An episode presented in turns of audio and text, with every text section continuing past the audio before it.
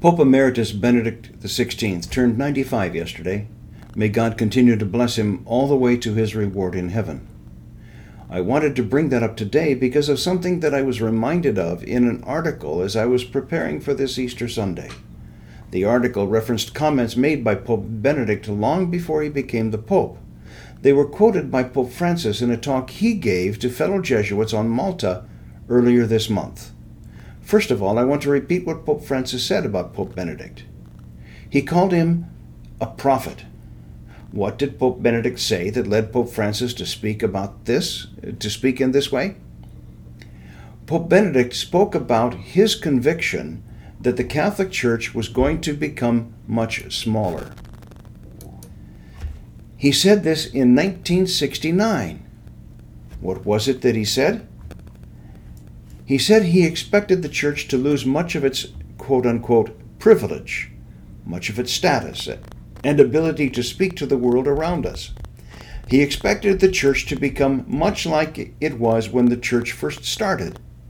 That is why I think this is so important to mention here on Easter Sunday as we begin the season of Easter that leads to Pentecost, where we celebrate the birth of the church, where St. Peter evangelized Jerusalem by the power of his simple message and the influence of the Holy Spirit on him and those who heard his message. We need to begin to evangelize again the entirety of the world.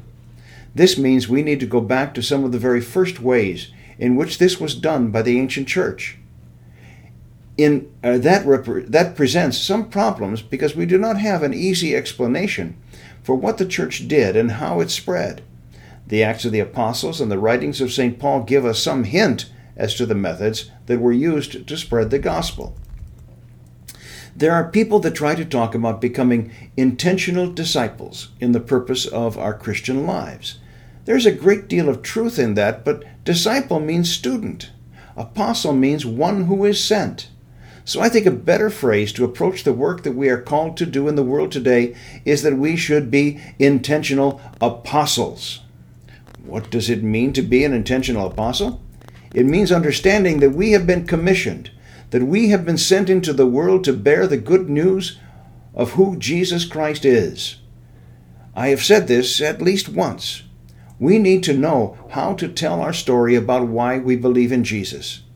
It is not just a matter of knowing the mechanics of the creed or articles of the faith.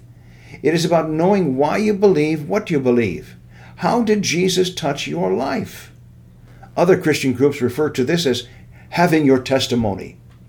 This is what we need as Catholics in a world today that does not want to understand or believe what we hold dear.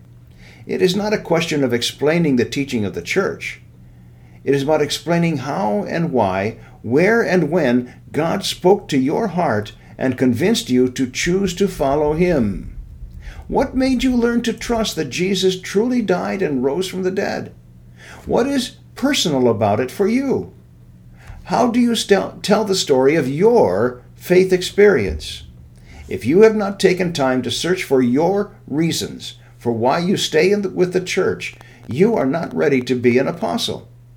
I am convinced it is time to stop being disciples, students who are only taking in what I and my brother priests say at Mass.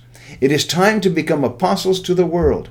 Every one of us, because of our baptism and our ongoing faith in, in Christ, are called to stand before the world and declare Jesus Christ is Lord, He is risen from the dead, and we rejoice in what He has done for us. It is not now, nor has it ever been, the correct thing to do to just take in information about the faith. It is time to be bold like the apostles in the early church. Will that mean that we fa- will face persecution? I can almost guarantee that. But this is what we are called to do for the sake of Jesus Christ, who is who he, who he is as King of kings and Lord of lords, the conqueror of death, victor ever glorious, the one we are called to serve now and worship forever in heaven. In a moment, we will renew our baptismal promises, where you will say that you are committed to the power and glory of God, that you accept the responsibility of bringing that to the world around you. This is not something that we idly consider. This is not something that should be said only in church. This is the declaration that we need to make before a world that seems to not care about who Christ is. This is the declaration, dare I say it? This is the declaration of war against the powers of darkness and evil that would destroy our world and humanity. Only in Christ do we find salvation and peace.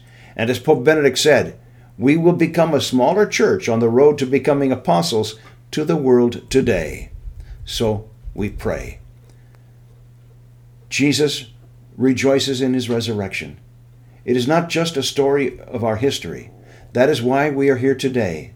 That is why we are before a world that would choose to reject the salvation that you want for us. We believe that the reason you are rejected is for the lack of is for lack of knowledge of who you really are and what you have done. Help us help them. Help us find our own stories, our reasons for our faith.